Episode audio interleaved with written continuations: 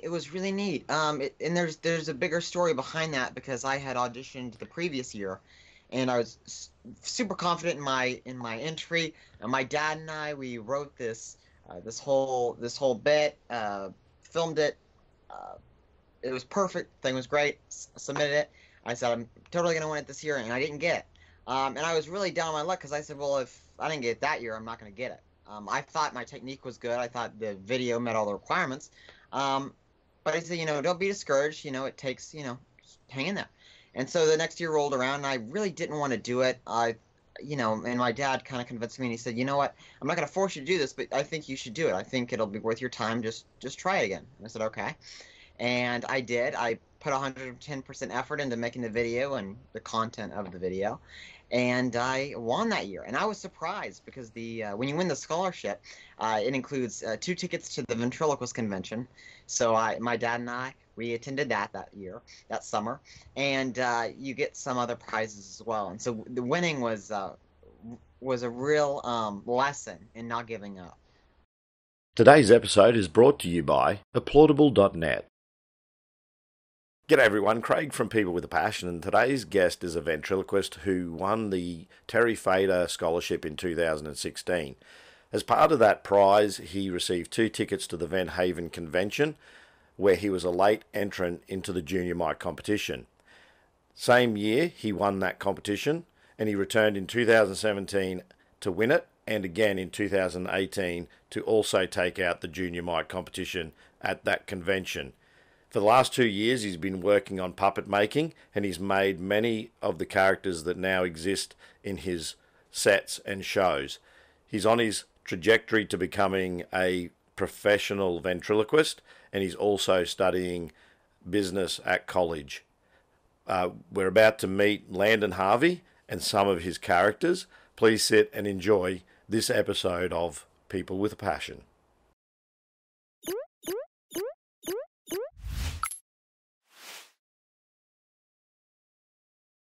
Was going to start. Uh, I normally take my guests back to when they were a child, which for you, you're 19 years old, so it's not going to be too Yeah. too far back. Not not too much of a of a journey back. So I uh, started when I was six years old. Uh, I was super introverted as a kid. Um, I still am a kid. I'm 19. Um, but you know, more so back then. And um, my dad goes on trips for his work, and he brought back a pirate puppet when I was six years old. I put on that puppet and I gave it a voice, and I named it later named it Chips Ahoy. And I would do little shows for my classmates. Uh, I really enjoyed the attention I was getting because it was on the puppet, but I could also kind of make jokes, and it was a it was a neat thing that I was that I was new to, I guess. Um, so I toyed with that. I took Chips Ahoy, and I would do more bits for my friends.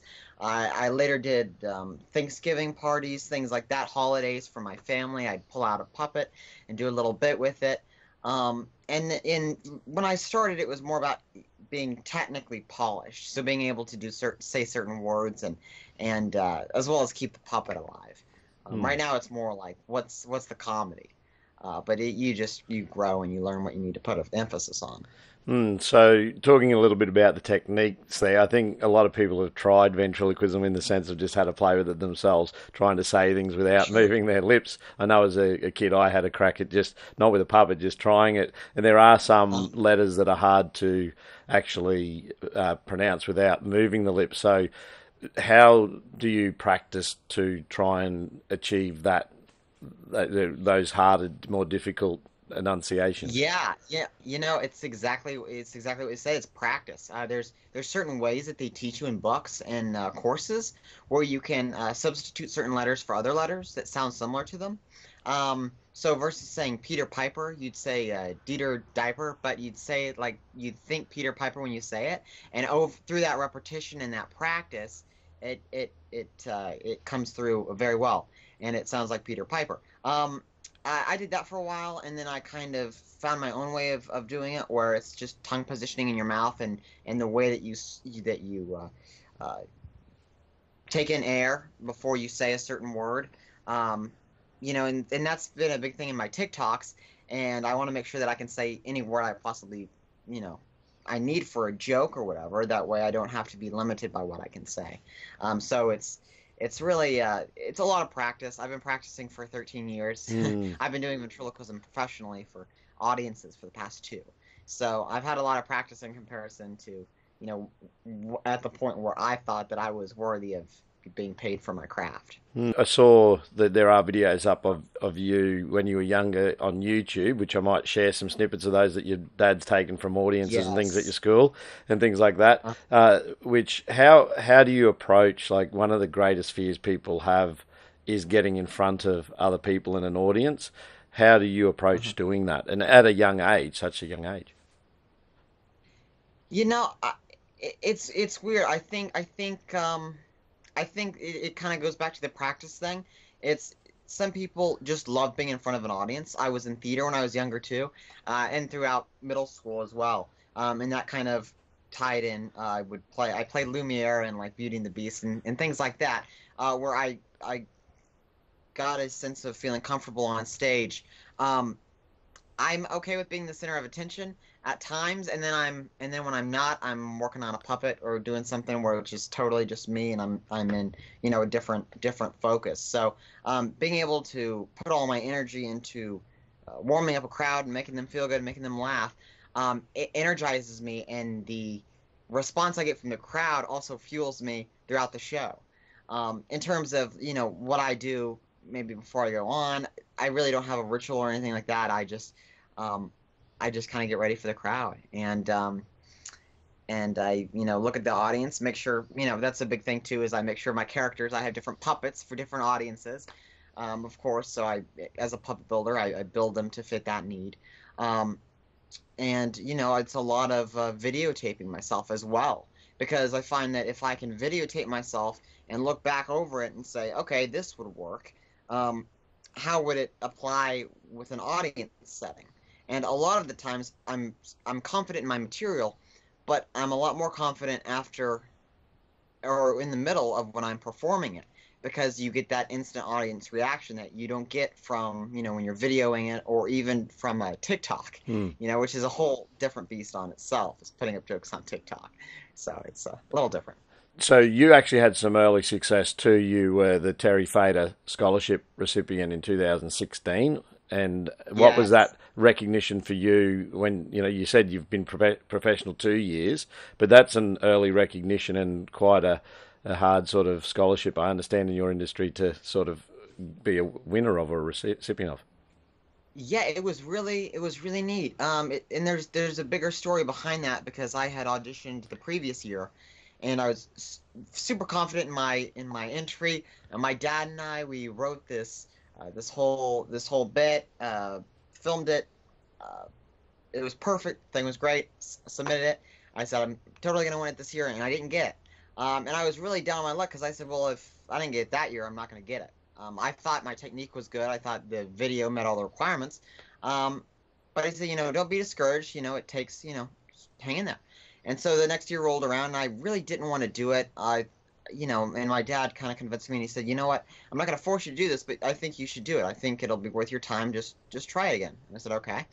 And I did. I put 110% effort into making the video and the content of the video and I won that year. And I was surprised because the uh, when you win the scholarship, uh, it includes uh, two tickets to the ventriloquist convention. So I, my dad and I, we attended that that year, that summer, and uh, you get some other prizes as well. And so the winning was uh, was a real um, lesson in not giving up. Um, and Hmm. it's definitely something I take today, whether I'm introducing a new bit and I have to keep keep working on the bit versus just trash it, um, or if it's uh, you know uh, growing my TikTok and the uh, you know trials and tribulations that that that brings up. So in 2016, you attend the convention. It was at the Vent Haven convention, or is that a different? Yes, convention? yeah, that was the the ventriloquist convention. So you became a late entrance to that and uh, junior mic winner of 2016, 2017, 2018. So I did. so you uh, the scholarship got the foot in the door at the convention, and then you competed and had judges judge your performance and peers in front of peers and uh, enthusiasts.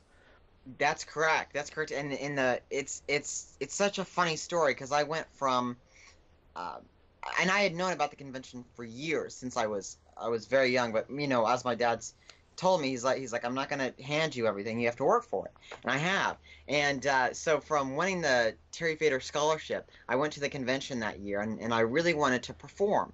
Uh, they have a junior mic competition, and they have just a general open mic. And so uh, my dad and I walked up to Bob Rumba, who runs the general open mic, and we're, we're trying to get a slot where I could perform. And he said, "Well, you don't want to be on my show. I just heckle you, and then you do your bit and you go off."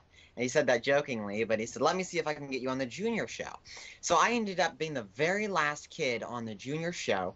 Uh, they introduced me as being the scholarship winner for t- uh, the for the Terry Fator scholarship, and I went up there, uh, did my bit with Scooter. That was the first bit I ever did on stage, um, which is also on YouTube. The first the first one, uh, which I did for my uh, for a choir concert. It was like an intermission during a choir concert, and I was asked to fill like six minutes. You know, I actually have another idea. Really, another one? Yes, another one. I was thinking that we could sing a song together. Really? Uh-huh. Uh, what song? Well, it has to be the classic, something everyone, something everyone knows, right? Uh, so I was thinking, row, row, row your boat. Huh? You, you, you sing row, row, row your boat. Are you serious? What? We're here at the annual 30th anniversary of the and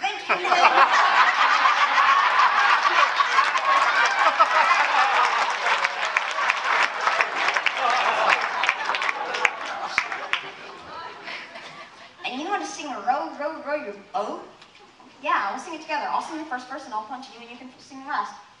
Okay. But another year at dude and then the confidence we talked about this. Okay. row, row, row your boat. Get like a machine. No, no, no, no, no. Is not a dream. What, what, what, what, what was that? Row, row, row your boat. Right, but you were singing very quickly. Well, it was going down a fast stream.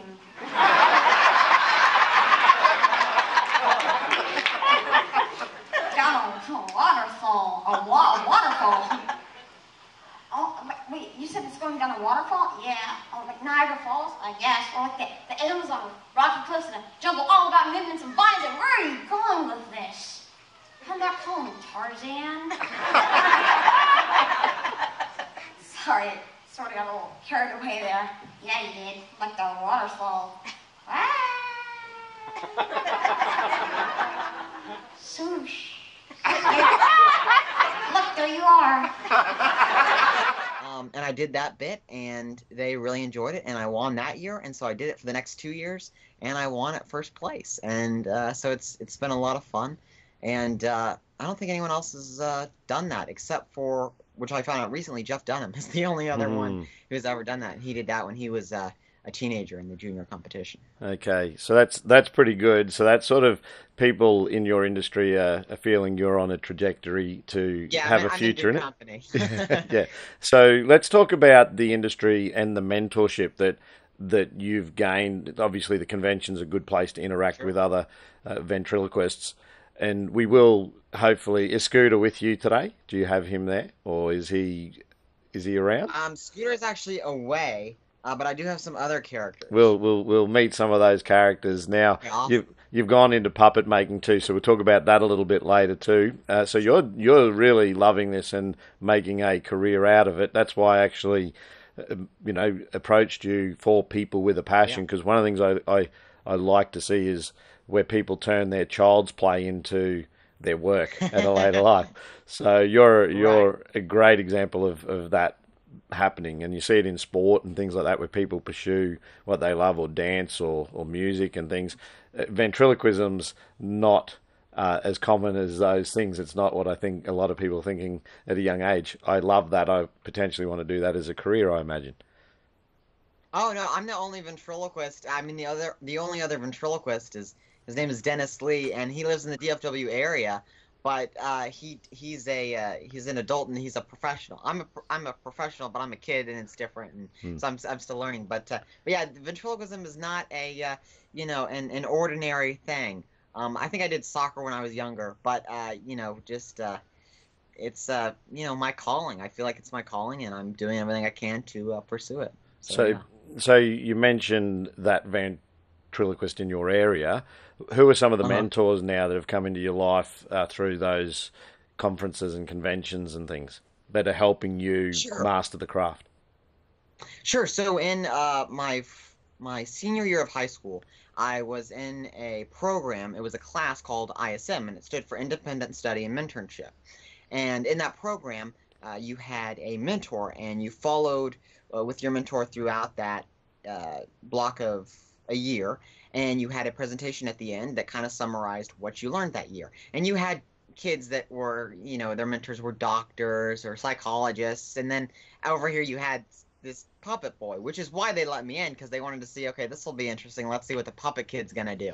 So um, I reached out to the man who inspired me to be a ventriloquist in the first place. His name's Dennis Lee. Uh, it's Dennis Lee Productions, and he is a family and children's ventriloquist. Uh, and he does church shows and school shows and fairs and things like that around the DFW and outside the DFW area. And I had seen him perform when I was five years old at my elementary school. And so my senior year of high school, I was able to go on mentor visits with him, which is I would see him perform. Uh, I talked to him and I learned about the importance of like set design. He's got a really uh, great set every year and he has a different show, as well as keeping things fresh within his show. He just he's taught me a lot about uh, what it takes, knowing, understanding your market, and also understanding your journey. So you talk about Dennis Lee as being a mentor, and you said he works in the space of families, churches, and community fairs and things like that. Yes. You've started on that path too, and I've noticed that you're doing similar sort of things. Your block parties, and you use it. You're doing nursing homes as well. I've seen your Yes. things. How you, some of your puppets, which I, I don't know who you're going to introduce us to character-wise today, whether you're going to introduce us to Mervyn, but you've got a couple of uh, puppets that are, let's just say, more senior citizens, and and they're ones you've created. What has inspired those puppets, and why the veterans homes? Yeah, that's a that's a great question. Um, Mervyn, uh, which he's here. If you would you like to meet him? Yeah, just give us a introduction. Okay, sure. Uh, so Mervyn, uh, I created him. Uh, he's the fir- the first puppet I ever built, and he was big enough to where he would fit on one of those uh, uh, senior scooters. And I did a video with him, and I was trying to sell him. He was a very crude puppet. There was no chance I was going to sell him. But and of course, no one bought him. But I I kept the idea of that puppet, and I thought that's a really funny idea. And I went through a few different versions of the puppet, rebuilding it uh, as I learned puppet building and better techniques to make it look better. And I thought, okay, well, what is this character going to be? And so my dad and I, we started writing jokes back and forth about what Mervyn was. Um, I've seen other ventriloquists like Jeff Dunham. He is an older character. Uh, Walter.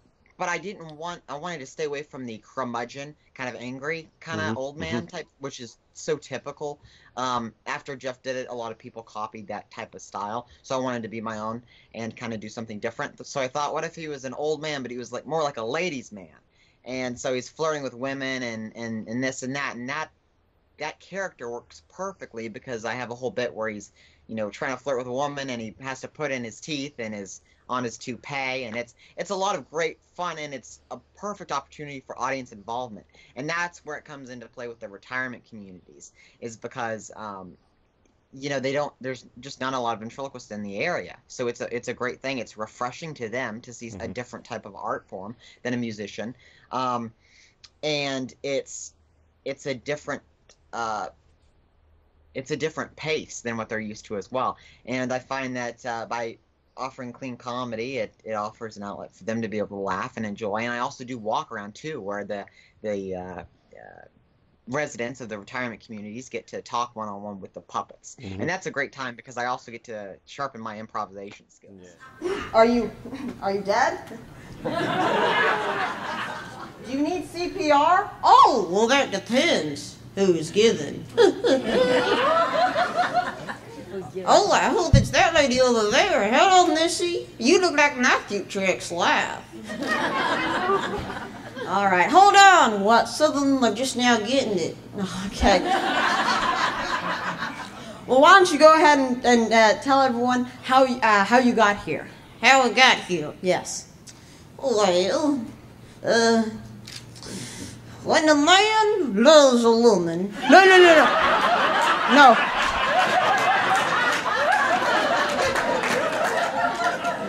I, I, I mean how, how you got here at the uh, uh, the Vent Haven, uh, Vent Haven uh, convention. Oh, I don't know. Did I lose a bet? No. No, you're not even the gambling type, Mervin. Well, I'm up here with you, aren't I?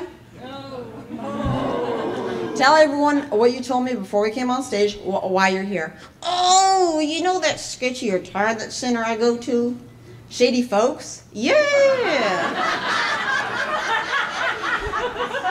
well, I'm well, I'm practicing for their talent show. Oh, that's great. What's it called? Date night. Date night? Yeah. Mervin, how's that a talent show? Or Landon, when you're as old as I am, yeah, getting a date is a talent. Yeah, sure. So I noticed in some of the videos I've seen of you at work, your improv skills are quite good and uh, and and uh, make for some very funny moments. Uh, do you want to introduce us there to Mervin? Is he Sure. on hand, So, uh, literally? please, please let me welcome a local retirement home resident and self-claimed ladies' man, Mervyn Young. All right, come on out.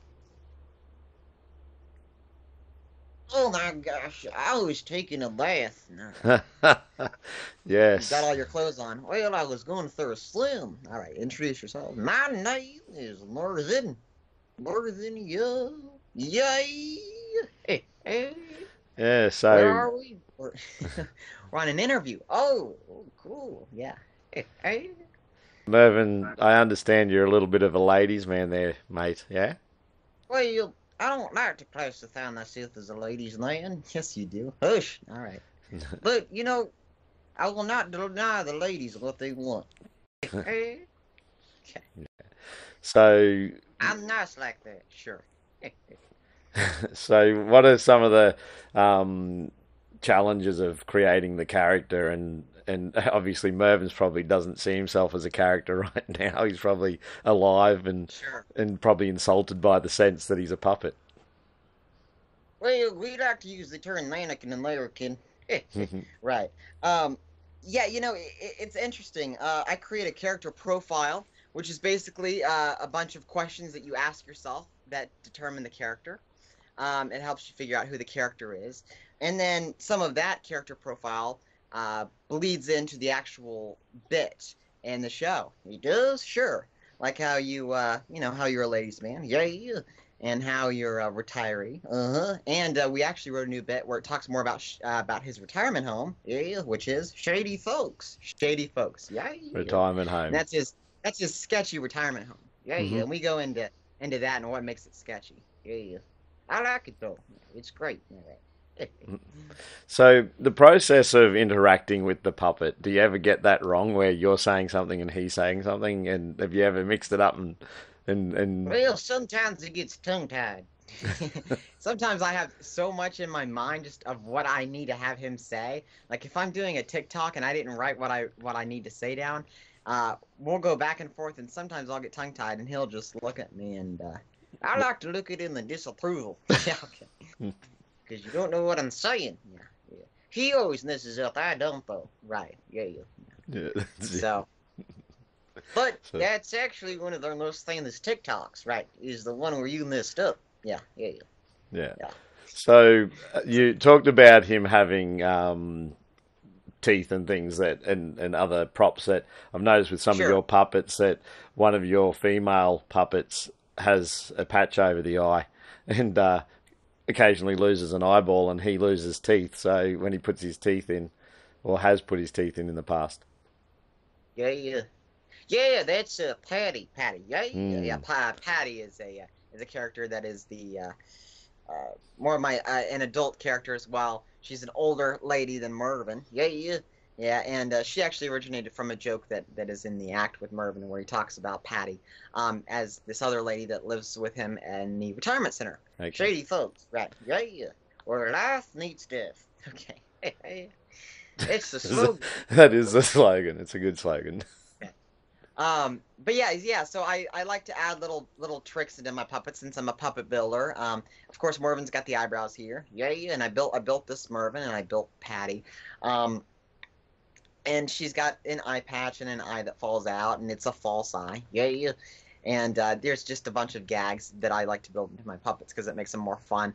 And uh, anytime I can add, a lot of the gags are for audience reaction. So Mervin never has teeth, no, but I actually uh, bring out the teeth and the toupee as a means of helping him get the ladies. Does Mhm. it work out? Not really. No, no. But uh, and I think the the first version I did of that is on on YouTube somewhere. At the Ventriloquist convention, yeah, with the older version of me. Right, it was with the older older version of Mervin. We don't talk about him. No, he's he's off somewhere else. He's in a better place. he's not dead. He's in Florida. Okay. Did you sell him on to someone? Is someone using him, or No, what ac- happened I with him? I- Recycled? I, have. yes. Yeah, you know, it, it's it's funny. I I took the the last design and I modified it. I made them a little lighter and made some made some improvements, and then I just put them put the old one on a shelf. The old version is on a shelf somewhere. Right. Yeah. So, how do you come up with the when you're making a puppet? They've got mannerisms, and you've got to give them some character. So, does, is that trial and error, or are you actually in the process of building? Are you considering how they move and what? Like you've given him some floating eyebrows there to give him the ability to, yeah, to move. So, so what are your thoughts when you're creating those? Sure. So uh, whether I'm creating a, a puppet for myself or for a client, ooh, da da. All right. Um, I like to make sure that uh, I have a few adjectives that describe the character. I wanted Mervin to look um, old, but where he could also have multiple expressions, which is why I gave him the eyebrows, because you know he can he can start out in the bit where he's asleep and then progress from there. Um, you know, with uh, Jackie, who is who is here as well. He's my Jackalope character. He's a new character, and um, he originated from a voice that I found out I could do. Um, and I wanted a puppet that would match that voice. And I was talking to one of my friends, and he said, "Well, what about a jackalope? I've never seen that done as a ventriloquist." So it it, it kind of uh, it kind of varies. Um, but I would say, typically, I'll take a few adjectives that that most fit a puppet, and I'll take those adjectives and then draw out a few ideas, pick the one that works best for me, or send them to the client. The client will pick out the best one they like, and then I'll go from there. And usually the voice is, is also considered within the first stages before I build a puppet. Mm-hmm. And so, how long have you been doing the puppet building, and how did that come about? Mervin, wait, wait, wait. Where are you now? We're, we're, we're- we're doing an interview. Yeah, yeah. I've just been asked a question. Oh, okay. So what I'm going to do is off again. Now just sit right here. Okay. Um, I'm sorry. What was your question? What? I, I was I was asking when did the process of building puppets start for you, and and uh, how long have you been doing it? Oh, sure. So I started building puppets in 2017, and I've always had an artistic sense. I like to sculpt, I like to draw and color, but I've never really taken a proper art class. Um, and I have a friend who's a puppet builder, Langston Hatch, and he said, "You know what? You should try puppet building. I'll send you some patterns. I think you'd enjoy it." And I said, "Okay, I'll give it a I'll give it a go." And he sent me some patterns, and I I worked off of those. I built, uh, I believe, a troll. I built a troll puppet. It sold. Um, because I did a video with that puppet, and it sold it to a guy named Joe Gandelman, who I'm now Mhm. very good friends with, and I've built numerous puppets for. And um, I've just taken my craft and I study what other people do. And at the Ventriloquist Convention, which I attend every year, I have a vendors table. So I'm able to talk to other vendors to see what their techniques are. And I'm also part of the uh, Soft uh, Puppet Makers Guild, and we all talk about techniques and, and share tips and, and things like that. That's pretty cool. So Mervin Yeah. looked a little bit tired there, so we might let him go have his nanny nap. Is that? Yeah, it's a mini nap, but it's also past my bedtime, so the nap runs into my bedtime. Right. Mhm. Yeah. yeah. So we we'll put you away. Okay. All right. Bye. Hey, hey. Set you over here. So, so the bringing of the characters to life, and obviously you've got to create a character, you've got to create or give it a voice. Uh, Do you ever see voices bleed in by accident to the character that you've got, where you you end up sort of recognizing, oh, no, that's the wrong voice that I'm moving into there, or not really? It it depends, and that's a great question because sometimes, uh, you know, your vocal register is only so broad. So with like Patty, who's my uh, older lady character, she's got a real gruff voice. She's a smoker, and so she's got a super gruff voice, which is takes a lot of practice as a ventriloquist, of course. But differentiating that voice from uh, Mervyn is very easy because Mervin is a lower voice, but he's he's higher, much higher than that. Um, I think I have difficulty sometimes in differentiating Mervin's voice with Jackie, because um, Jackie is kind of near Mervin, but I I I uh, change my vocal cords a little bit, and I I punch up certain words when I talk as Jackie to vary from Mervyn. Essentially, you can take one voice and by adding an accent or um, by changing it in some way or another, turn it into two or three other voices, which is really neat. You just have to, just takes a lot of practice. But I think that the voices are very important because that that's another factor that it's uh, people people might not point it out that are in your audience. Um, they might, but if if the character's voice is very different than yours, then it makes it that much more believable. Okay. So it's just one of those things that that I work on. You've mentioned your dad a couple of times in the conversation, sure. so he's obviously a soundboard and and uh, and has been a big supporter of, of you. I know that he's behind a lot of the yes. video camera work on the uh, on when you've been on some of the stages. So where's he involved in this with you in helping you pursue your passion? Sure. So uh, I have a, a, a, mother and a sister too, and they're very they're my at home support system. Um, my dad has been there in helping me write material. Uh, I'll bring him puppets when I'm working on them, and get it. Just getting another set of eyes really helps because uh, sometimes I'm working so intensely on a project that I'm able to unable to see something that's obvious to the uh, normal naked eye. Um, he he's been there from the start. He's been very supportive. He was never one of those dads. Both of my parents have been very supportive, but he was never one of those dads where he's like, "No, you should play sports." He's like, "Well, if you enjoy this, then do it." But I want to see that you're committed to it, and I have been because I I really enjoy it, and he's been there every step of the way. Mm-hmm.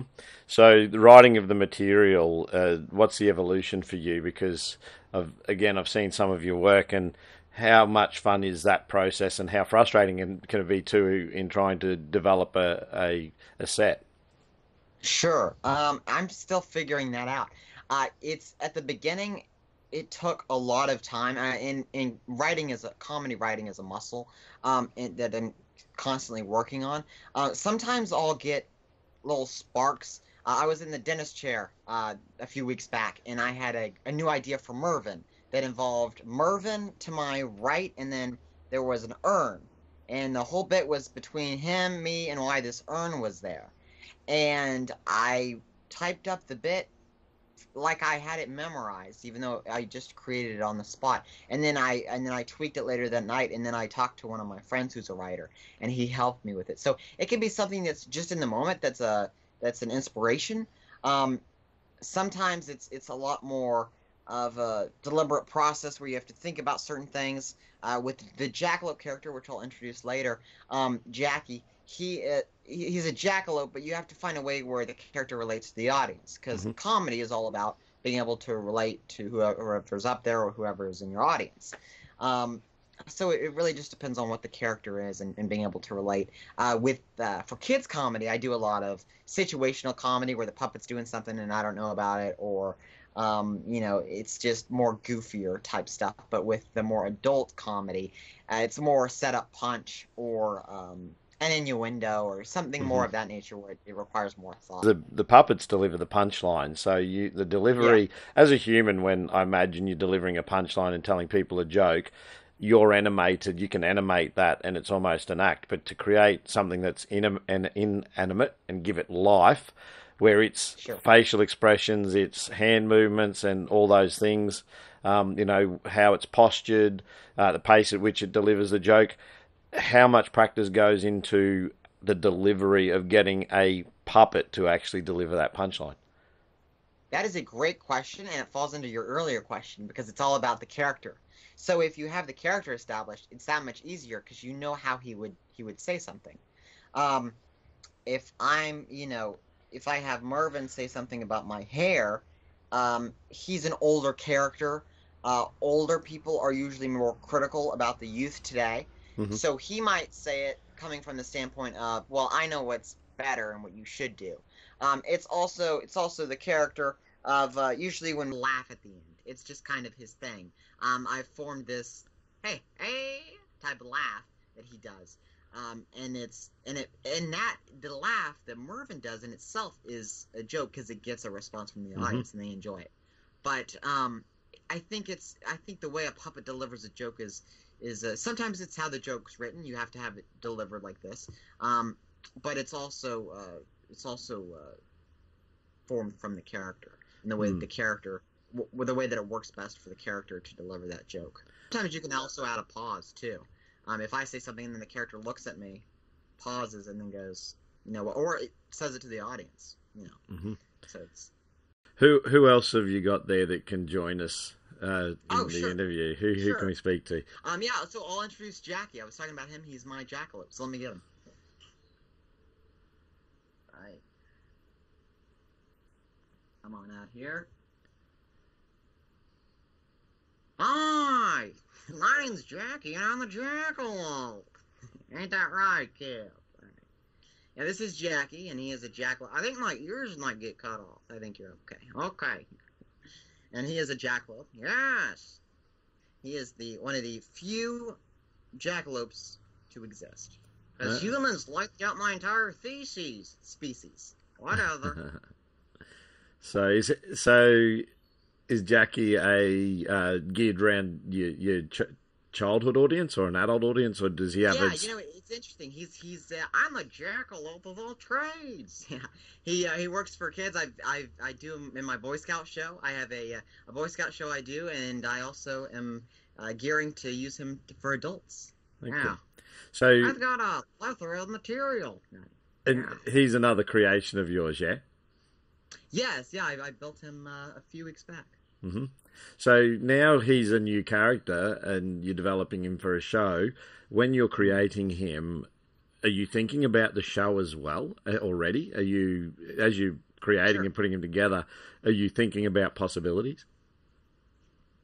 Yeah, definitely. You know, uh, and that's why I created uh, my main show that I do for retirement communities, and uh, I even do for families, is called Landon Harvey's One Man Variety Show. Really?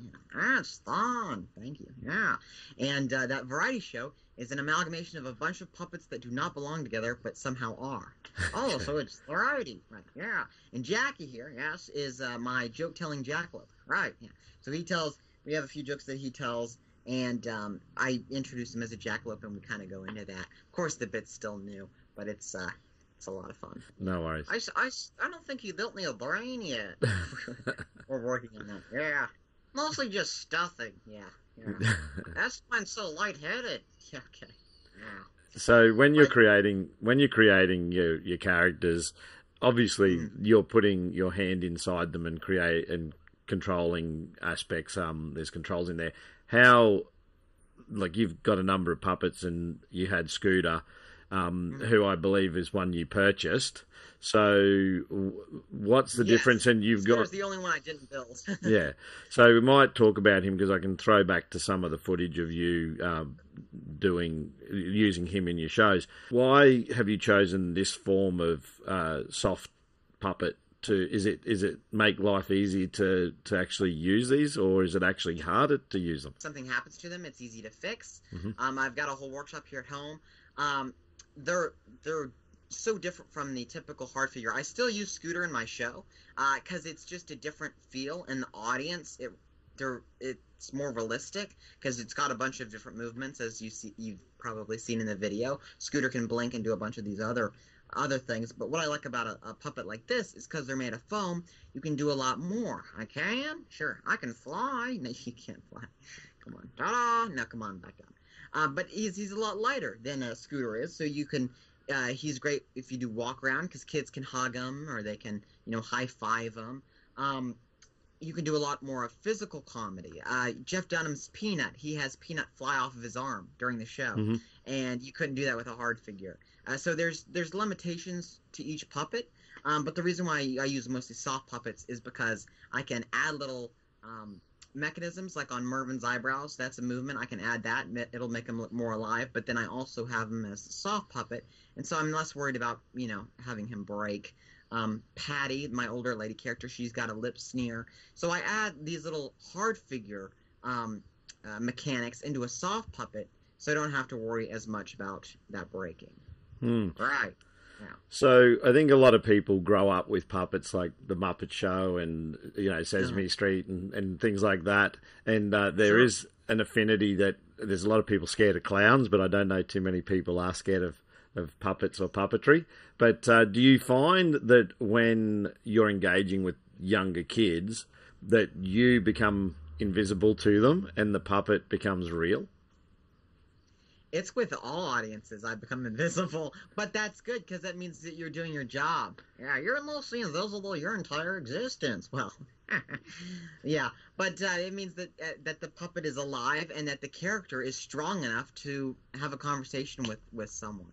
Mhm. Um, and that's a lot of fun, and that's important with eye focus too, because as Jackie stares at you, you want to make sure that I'm talking to you and I'm looking at you, right? Yeah. So um, yeah, I, I get wrapped up into it too, especially with kids, because you you talk to kids differently. Um, you don't talk down to them, but you you have a way that you talk to kids uh, that differs from when you talk to adults. So that's and that's what I love about uh, doing different shows for different audiences. Do you ever find, uh, particularly when you're walking around and you're in improv, you know, mode, I guess, you finish your set, Uh-huh. that that you get a flow on with the character and yourself? That you do you ever take material that's come out of improv and say that might work in a set? Yes, uh, that does happen. Um, I don't have a lot of established pieces. I have a few, and from that, I've I've sparked um, uh, things have come from that material. Uh, Patty came from a bit I did with Mervyn that went well, and I thought, well, what if I actually showed the character at the end? That's how she was created and why she was created. Wow, yeah. And um, but I have I have done uh, done improvisation. Uh, I I have Mervin call out a lady from the audience. He's down there. Yeah. Is he dead? No, he's asleep. Oh, okay. And uh, he calls a lady from the audience, and he does a little back and forth kind of uh, chat with her, and that kind of stemmed from improvisation. And then I thought, you know what, that's a great thing. I should have him do that every show, and then have him bring her up. And so that's what I've that's what I've started doing. So definitely, I, there's a lot of improvisation in my show that that uh, just kind of comes from from improvisation. Right. Who else have you got there that you might be able to share with? You got anyone else? Any other characters today? What is it? Talking jackal? Not enough. Yes, Jeez, yes, but people so so desensitized to television. I've got another character if you want to see him. yeah, I'm conscious of of the jackalope's time. So Oh, okay. Yeah. Other? I'll set you down, Jackie. Okay. Something over there. Right, I'll set you up here. So, how many puppets does a ventriloquist actually have in their act? And I've noticed with a lot of ventriloquists, they tend to just master a, a handful of puppets. You see them; they they not once they've got a handful of puppets, um, they tend to create new material for them, as opposed to go con- constantly grabbing new characters. Sure.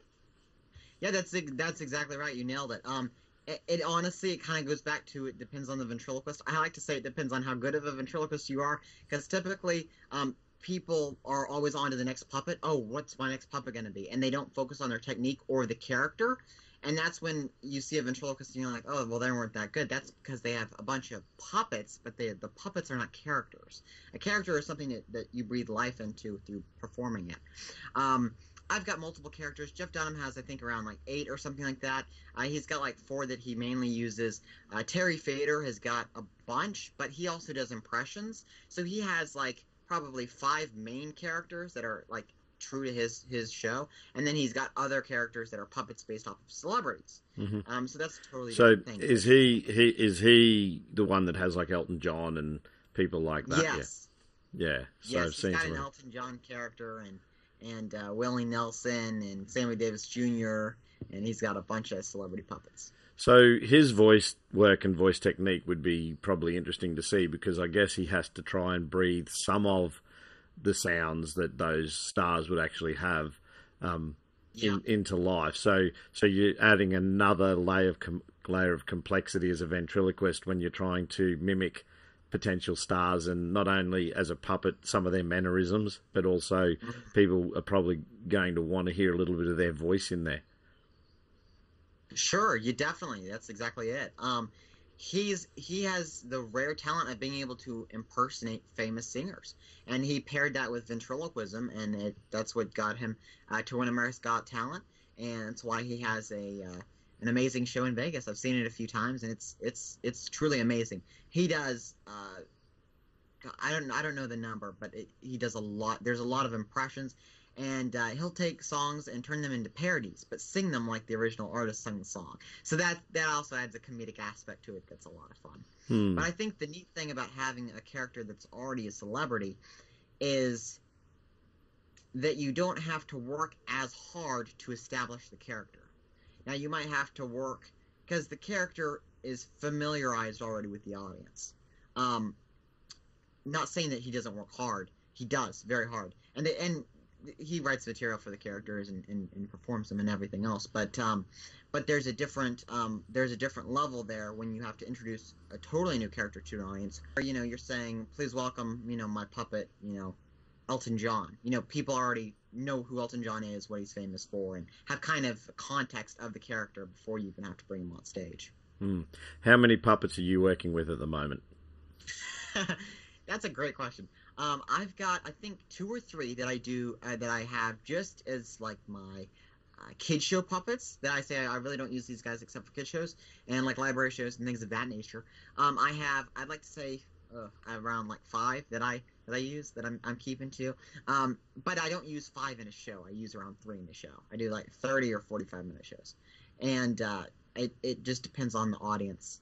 Um, I'm hoping to to master to have it where it's Patty, Bill, and Mervin, or Patty, Bill, and Jackie for my adult show. That's another thing I'm working on is having more of an adult show. Um, so it's it's just finding the character in the audience, um, as well as coming up with a character that's original and that hasn't been done before, uh, which is difficult. And you know, if it was easy, everyone would do it. So it's uh that's something I think about a lot is you know what's what's different what hasn't been done how can this how can I pull comedy out of this situation of me up here with this this guy next to me And or girl so, how how do you find um, linking the storylines between puppets? Because obviously you've created Patty. Now here's Mervyn trying to get um, a woman from the audience. He probably technically already has a woman, but Yeah, he's not probably even aware about it. Aware of it. He's he's all Mervin's all over the place and that's his character so I, I kind of allow that but uh and that's that's a great question um you know uh Patty and, and, and Mervin, uh, Patty was created from a bit that I've I've I've honed that I've, I've done for retirement communities and different events uh, with Mervin, and that's how she was created. And then, um, but the bit that I did with Mervin, Mervin had a dog, so there's a whole nother puppet. There's a two puppet bit, and the dog's name is Muffin, and Muffin's previous owner was Patty, and Patty was just this character with an eye patch and a one leg. Sometimes they called her Pirate Patty at the retirement home, and I thought that that would be a really that'd be a really funny puppet. And the gears in my head were turning, and I, I told myself, you really shouldn't build this. You don't have enough time to flesh it out. And I said, well, I'll, I'll, I'll worry about the details later. I'm going to build the puppet. And I built the puppet, and it was exactly like how I drew it and how I imagined it. Uh, but she had to be older than Mervyn, because I wanted there to be some type of variance in their age. Um, that way they, they didn't look like like a TV show couple or something like that, because they're not a couple. Hmm. Um, but they've dated in the past and they've got their own backstory. And then all the other puppets really don't have any any reason to be there. Um, I kind of approach it more like uh, I'm the master of this variety show. Look what I've collected. I just found this jackalope. Um, please welcome that. He's I introduce him as this mysterious creature from beyond. And each time I try to further in showing how mysterious he is, he, you know, I uh, you know I say there he's a very fierce creature from the wild, and he goes, yeah, till I break a nail. So it's you know Yeah. things things like that. But um, and then Bill, of course, who's my zombie character. Um, you know, I I watch a lot of cartoons. My friend Bob Rumba watches a lot of cartoons, which inspired me too because you come up with ideas for characters and Mhm. way that things are presented that uh, you just don't see in everyday life. That's- so that that inspires me as well. I was going to say that's an in- interesting inspiration is to watch cartoons, but I guess it does make sense because cartoons, again, fictional characters created from a concept as opposed to reality, sometimes inspired by reality and real people. but the Sure. storylines and and they are there to normally bring a smile to people's faces um, or tell Yeah. a story, but again, uh, create a creative type of uh, storytelling. So to hear you say that um, wouldn't be something I'd normally consider. But can we uh, meet Patty perhaps and and have a chat with yeah. Patty? She's over here. She was napping, of course, before Marvin said, so let me go get her. Uh, please let me welcome uh, Patty. All right. I was asleep. Yeah, yeah. Who is that hunk of man meat right there? How you doing, hon? Can she actually Patty, see me? what? She's got a patch on her eye. So I can see this isn't an eye patch. It's a uh, it's a sleeping mask for my lazy eye. uh, I got, I still have one good eye. And I and I looking at you. You are It's- okay. Good. I was going to say, if she uh, thinks I'm a bit of a hunk, then she's uh, got eyesight problems. But anyway, so that's all good. Well, you know, it's 50-50. But What do you look for in a man? I'll pulse. Okay. Yeah, she's uh, got a lot of work to her there. well, you know, I'm older, but yeah. So, so you you said you create a character and you draw them first. Uh, so- what's your drawing skills in the sense of, uh, you know, obviously that's a blueprint and a prototype. How how long the process of trying to draw what you're going to create? Because she looked. draw anymore. My arthritis just kicks in. All right, yeah. Um, you know, I, with Patty, since I kind of already had an idea, it, it really depends on how how uh, well the idea is in my head. Um, sometimes I'll talk with a client, and and they'll say, you know, I want this, this, and this, and I'll I'll do a few drawings, and I have a and I have an idea from that. Uh, with Patty, there were a few things that I wanted her to have. Uh, I wanted the the hair like this. Of course, the she's got one leg that you can't see. Yeah, it's down there. Uh, do you have a prosthetic leg? It's on layaway. layaway okay. Um anyway um and of course she has an she has an eye patch. So there were certain features. And also she's also got uh, if you're familiar with Wayland Flowers uh, he was popular as a puppeteer and a comedian. And he had a character named uh, Madam. And she has uh, some uh, qualities of Madam in her which was really cool and I wanted to kind of translate that in a, as an homage to Wayland because I'm a big fan of his work as well hmm I can see you're talking about the jawline being misaligned there. That she's got this this part of a character where it's intentionally not not uh, straight. So Well, hon, listen, you don't age symmetrically. yeah. Life's cruel. Right. So yeah. So how how long have you had her as a character in your shows? Like when did you create her? Oh, that's a good question. When did you? Uh, you know, I, I've had, uh, I've, I've had, I've, I think I built Patty, uh, I, five months ago. About Yeah, it was about five. Yeah. and uh, I, I actually haven't introduced her into my show yet. She's something that I've only shown on TikTok. Really? Yeah, and because I, I'm not, I don't want to introduce her until I feel like she's ready. Mhm. And uh, and so I've been doing a few jokes with her on TikTok and things like that, getting her character fleshed out. Um, but she's more of an adult uh, character, and she's not exactly the character that I would use uh, for families or for um, even uh, retirement homes, uh, retirement communities, maybe. Uh, because uh, they're more of a, a younger audience because there's just the the age range is, is broader than a retirement home. Um, but I'm I'm still working on Patty's character, but the uh, the look and of course the material all goes into that in practicing and, and seeing how she, how she would say certain things. Yeah, no, that's really good. She's got a lot of character too, which uh, in a in a puppet you've done a lot of good work there. So you can see Oh, the hair you. and the and the hat, and you've probably got the ear right. And I think you can certainly see that she's definitely older than Mervyn. So Yeah. Yeah, yeah, she she is uh she is older. Um and I and I think that's I think that's important because I didn't want it to uh, I didn't want it to look like she was the the girl version of Mervin. I wanted her to be her own thing. And she's my only female character um because I it's it's hard to relate from a comedic aspect to a to a female character. And so the only way that I the only reason I have Patty is cuz she goes with Mervin, And I don't do them on stage together, but she alludes to Mervin as Mervin alludes to her. Yes. You'll never see me on stage with Mervyn, no. We used to be a couple. That's great. Yeah, but it was, a, it was a a summer fling. Oh, yeah, many years ago. Well, it was last summer.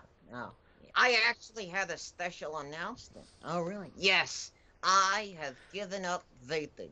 That's very good. Yeah, I found out it's bad for your health. You know, I'm, I'm, I'm very glad you give it. up. I now only smoke. Okay. Yeah.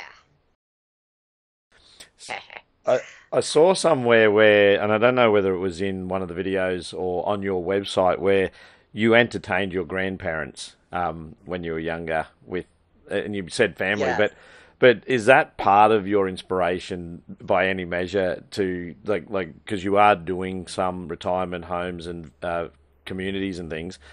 Did you see something um, with that experience engaging with your grandparents that you you revisit or relive when you do and work with older uh, audiences? That's a good question, and I've never really thought about that. Um, they always my I have very I have very supportive grandparents as well, and uh, you know, and I did block parties for them and their community as well, and things like that. Um, but they're they're younger for grandparents, uh, so they're not you know uh, I don't know how to say is it Senile. Yeah, they're not. They're they're with it, right? Yeah, they still have their memory love, right? Yeah. So um so you know sometimes when I do like retirement homes, it's more for like like memory care or things like that where uh, they just like to feel happy, and it's more like oh well look it's something else to look at, and you know uh, there's this one lady that I've that I've gone I'll take Mervyn to the retirement home and she'll she'll ask him the same thing three times in a row. Yeah. And so will Mervyn. You can't remember either. so I stopped dating him. Well, you're older for your age. Yeah, but I, I still have my memory intact. Really? I can't remember. Okay. Um, but but yeah, so it, it you know of course it, it, it varies with audience, but uh, there's some there are some aspects. I mean, my my grandparents were very supportive and they enjoyed the ventriloquism as well. Um, they're familiar with you know Jimmy Nelson. He actually recently passed away, but uh, I got to meet him at the ventriloquist convention, and of course Edgar Bergen, who was before uh, before Jimmy Nelson's time. And so there there has been a uh, a cascade of ventriloquists throughout the years that have um, been present that everyone can relate to in one way or another. Hmm. Where do you hope to be with this? In you know, like you, you look at your age, you're now 19. You've you're Right. a puppet maker, and and you are Mhm. making your name, I guess, for yourself already there because people are obviously purchasing your puppets and uh, Yes. commissioning puppets as well. So you're they're sitting and can. You know, communicating with you on on concepts, and you're coming up and delivering ideas around the character for those individuals. So, how um, and you've been doing that in the last two years, I think you indicated. Yes. So, so things seem to be moving fast for you. But what's a bit of an end game for you? Because some of these full-time ventriloquists are quite well known, have their own, you know, uh, specials and things on TV. Is that something that is the ultimate for someone in your industry? I don't know if I mean I, w- I would assume everyone would like to be as famous as Jeff Dunham. Um, in my and some people don't. Some people just enjoy doing the occasional you know Boy Scout show. Um, you know, uh, it depends on kind of where you're at with your with your career and where you see it going.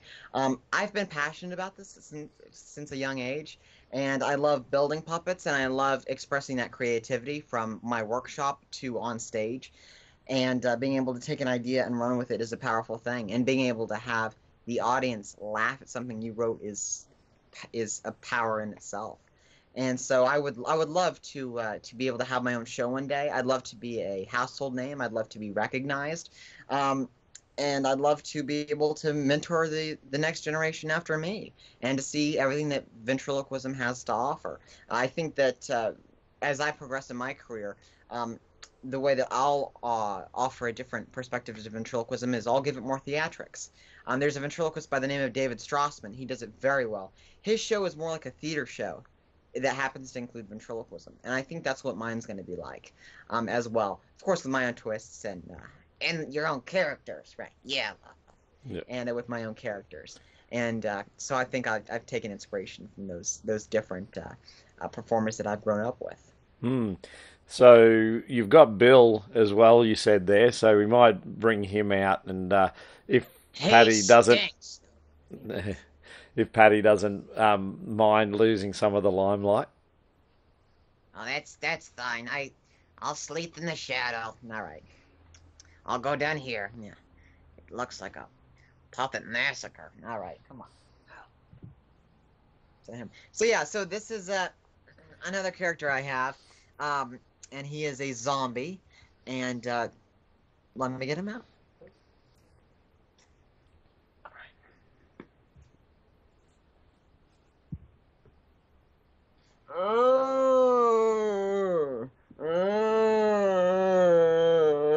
He's doing a zombie groan. No, I'm constipated.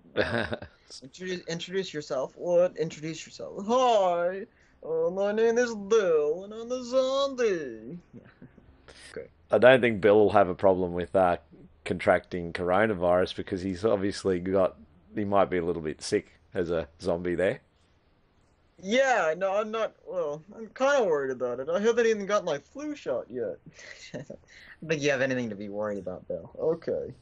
Yeah. And I'm not worried about constipation either. No, anything I eat goes right through me. Yeah, I'm sure it does. Yeah. So, so how does uh, someone like Bill come about as a concept? Because you've you've got human characters, Uh. and now you've evolved into you know someone who's semi-deceased. So you've gone the the next level of old, I guess. Well, you know, Bill is Bill is a zombie. Hey, I identify as living. okay. Yeah. Well, uh, the creation of Bill, uh, I had it start. Everything starts with an idea, right?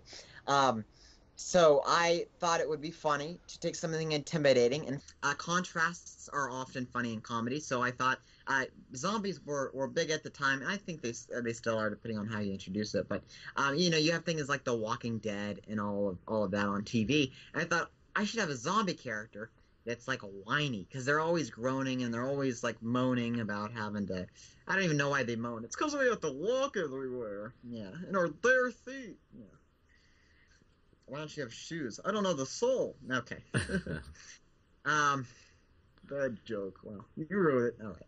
Um, so I thought it would be funny to have a, a, a whiny zombie. And you know what is he? Why is he whiny? Well, he's got a lot of personal problems, and in the, in the bit, which is uh, Bill is actually the current character that I'm working on, um, and I'm having a lot of fun fun with it. Um, but we talk about uh, how Bill was summoned for the apocalyptic uprising, but they rescheduled. Right. Yeah. So uh, he's trying to find a new purpose, and uh, we go through a few different ideas on what he could do. I, you know, I talk about how it's difficult for him to get a job because he's got an odd odor, a creepy presence, and the ability to make people all com- un- feel uncomfortable when they're around him. I could be an Uber driver. you couldn't be an Uber driver. You're all skin and bone. I could be a model. Uh, you, you don't have a brain. I could be a politician. All right, that's enough. and so we go through a few ideas, and then I, I introduce, you know, why don't why doesn't he do what I do? And so Bill tries to do some prop comedy, which is he's got a little casket off to the side, and he pulls I pull out props uh, from his casket that he talks and makes jokes about. So uh, it's kind of like if you've seen the comedian Carrot Top, kind of like that Mhm. that we end the bit with, and. Uh, and uh, it's pretty fun. I'm having a lot of fun with it. There's also some audience interaction toward the end of the bit. Yeah, it's in development. Right. Yeah. I noticed in your early version of Mervyn, you had him holding a donut at one of the conventions, and you said Yes. to everyone, uh, "Check under your chair." Um, everyone gets a donut, and everyone's standing up and looking underneath their chair, and there's Mer- Mervyn's laughing his head off, saying, um, "I got him with that one." So, was, uh, so how important is the audience interaction? And I noticed when you first come out, introducing yourself and your puppets, you really trying to drive that audience interaction early.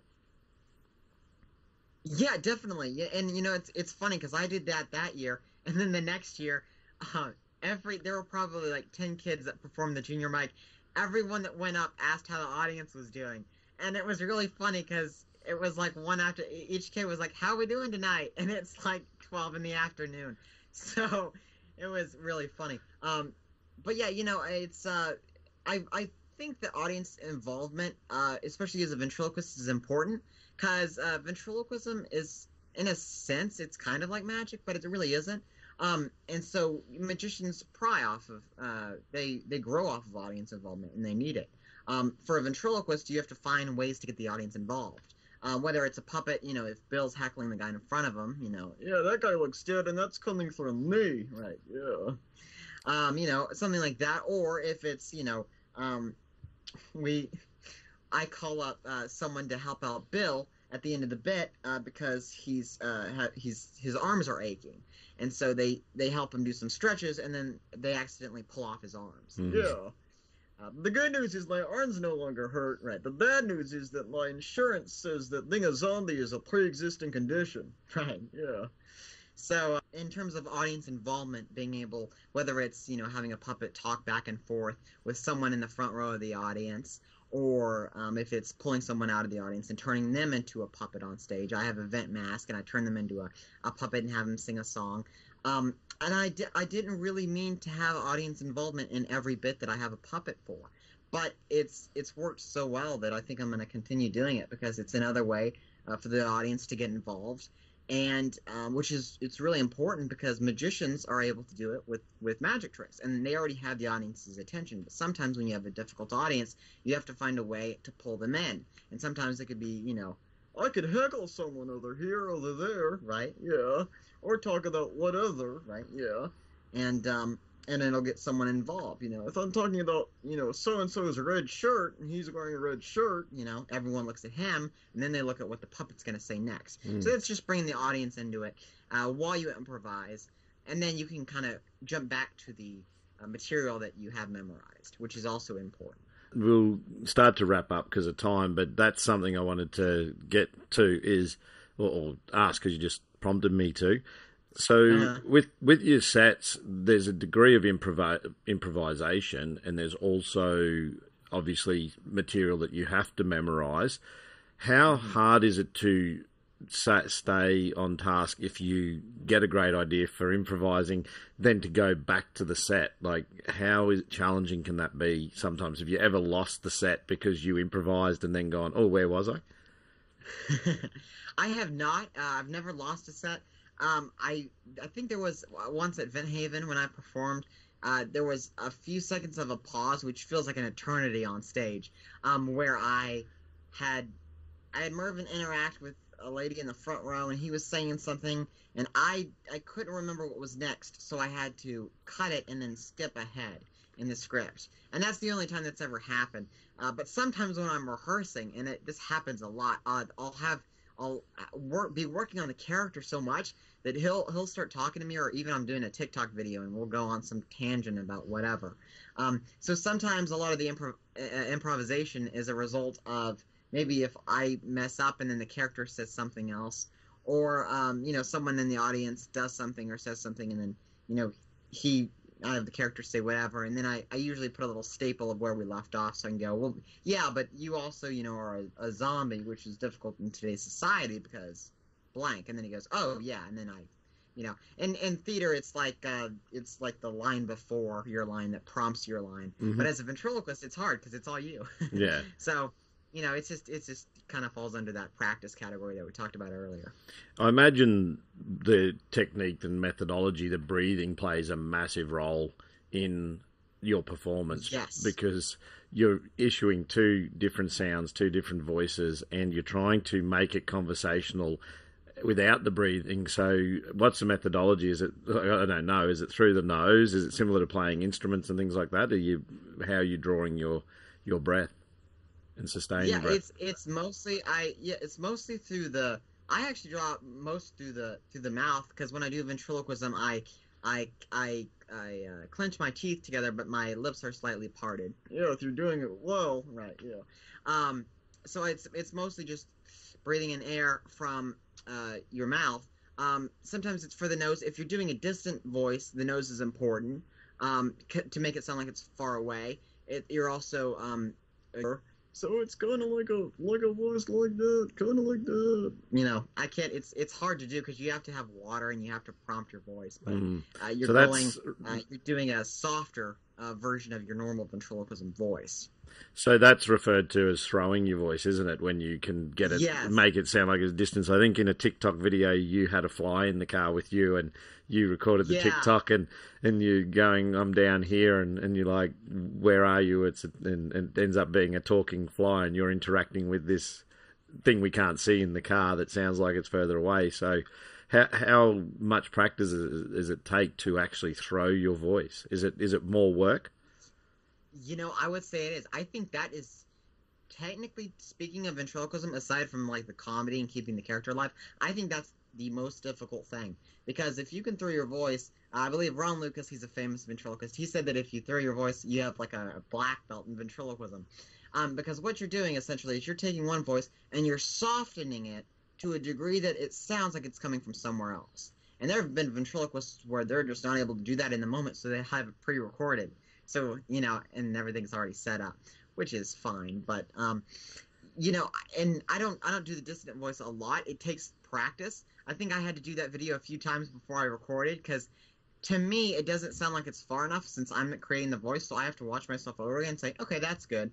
Um, I remember a few years ago I was called to audition for America's Got Talent, um, and I when I did I walked around in the room, the main room that you see on, uh, you know, when they do their their cuts on of the show, where you see all the different contestants in there and they're they're all jamming out and, and hanging out together, and I I went up to someone and I said, I'm a ventriloquist. And they're like, oh, that's cool. And I said, can I see your water bottle? And they go, okay. And I go, don't worry, I'm not going to drink it. And I go, you know, this water isn't purified. And they go, what do you mean? And I go, well, do you know what sea monkeys are? And sea monkeys are this little critter that, that, that kids used to have where they would they would pour this powder in and there would be this little like sea monkey thing that would float around.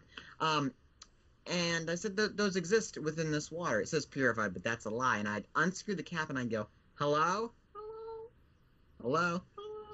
Are you okay? No, help me. Okay, and things like that, and then and then I and then I tighten the lid back on. Yeah. Here's your water, and that was a lot of fun, especially because they weren't expecting me to throw to throw my voice. So I think it's it's a, definitely a lot of fun when they're not expecting it.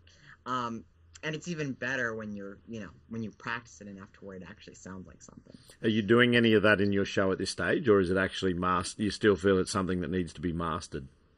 You know, I still feel like it's something that I don't I don't have any uh, any distant voice in my show. Um, I think it's something that I, I, probably will in the in the future, but it's something that I'm, I'm constantly I'm constantly working on and need to work on more. Yeah, you're killing me. Mm. Um, but but Bill would be great because his voice is already down there, so he's got a lower voice. So to do it even softer would be, you know, you're just taking it, taking the volume down essentially. Mm. Yeah. And I know you mentioned Strassman before, and he actually uses uh, yes. Teddy and Chucky, and often one of them's in the, I think it's Teddy might be in his, uh, in, or one of them's in their, um, their his bag or whatever, and I think it's Teddy actually, and there he throws um, the, like between the two of them at times where one of them's talking and they're not part of the show, but there's a reference and you'll hear yeah. him throw to them talking out of the bag, more or less. Yeah, and that's that's something I, I really admire about Strassman is versus just taking the puppet and putting it back in the case. He's found a way where he can keep the character alive without even having to do anything.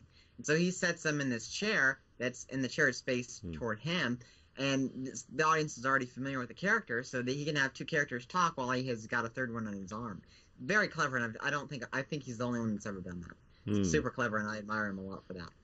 Yeah, look, I really appreciate the time. Um, did you have anyone else you wanted to show us today, or have you gone through most of your characters? I think we they're that's probably it, like yeah, yeah, yeah. So, that's awesome.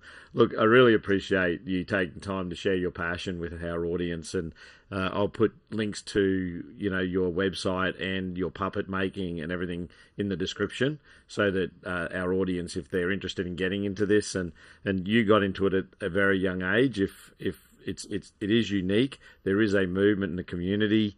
Um, built around it, uh, people, uh, you know, you can go online and see the conventions and can see the sure the uh, people who are producing puppets, but it is a looks like a healthy interest for young people to get involved with. Um, it and, is. and, a positive one, and the community seems like you're all supporting each other. So that's that's um that seems like a nice sort of uh, passion to be involved with, where you can really just uh, be yourselves without judgment. Yeah, it's it's definitely a very very tight knit community of professionals and amateurs coming together every convention every summer.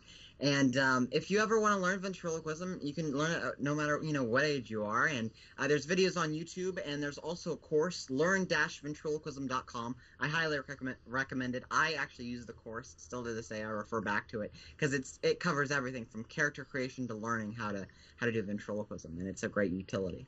No to- worries. to. All right. Landon Harvey, really appreciate your time today. Thanks All right, for thank you giving so much, it. Craig, for having us. No worries. Awesome, mate. I hope you liked this episode. If you did, please give it a thumbs up and feel free to comment. If you haven't yet subscribed, hit the subscribe button and the notification bell to be advised of new interviews when they're uploaded. I hope you join us again sometime. Catch you later.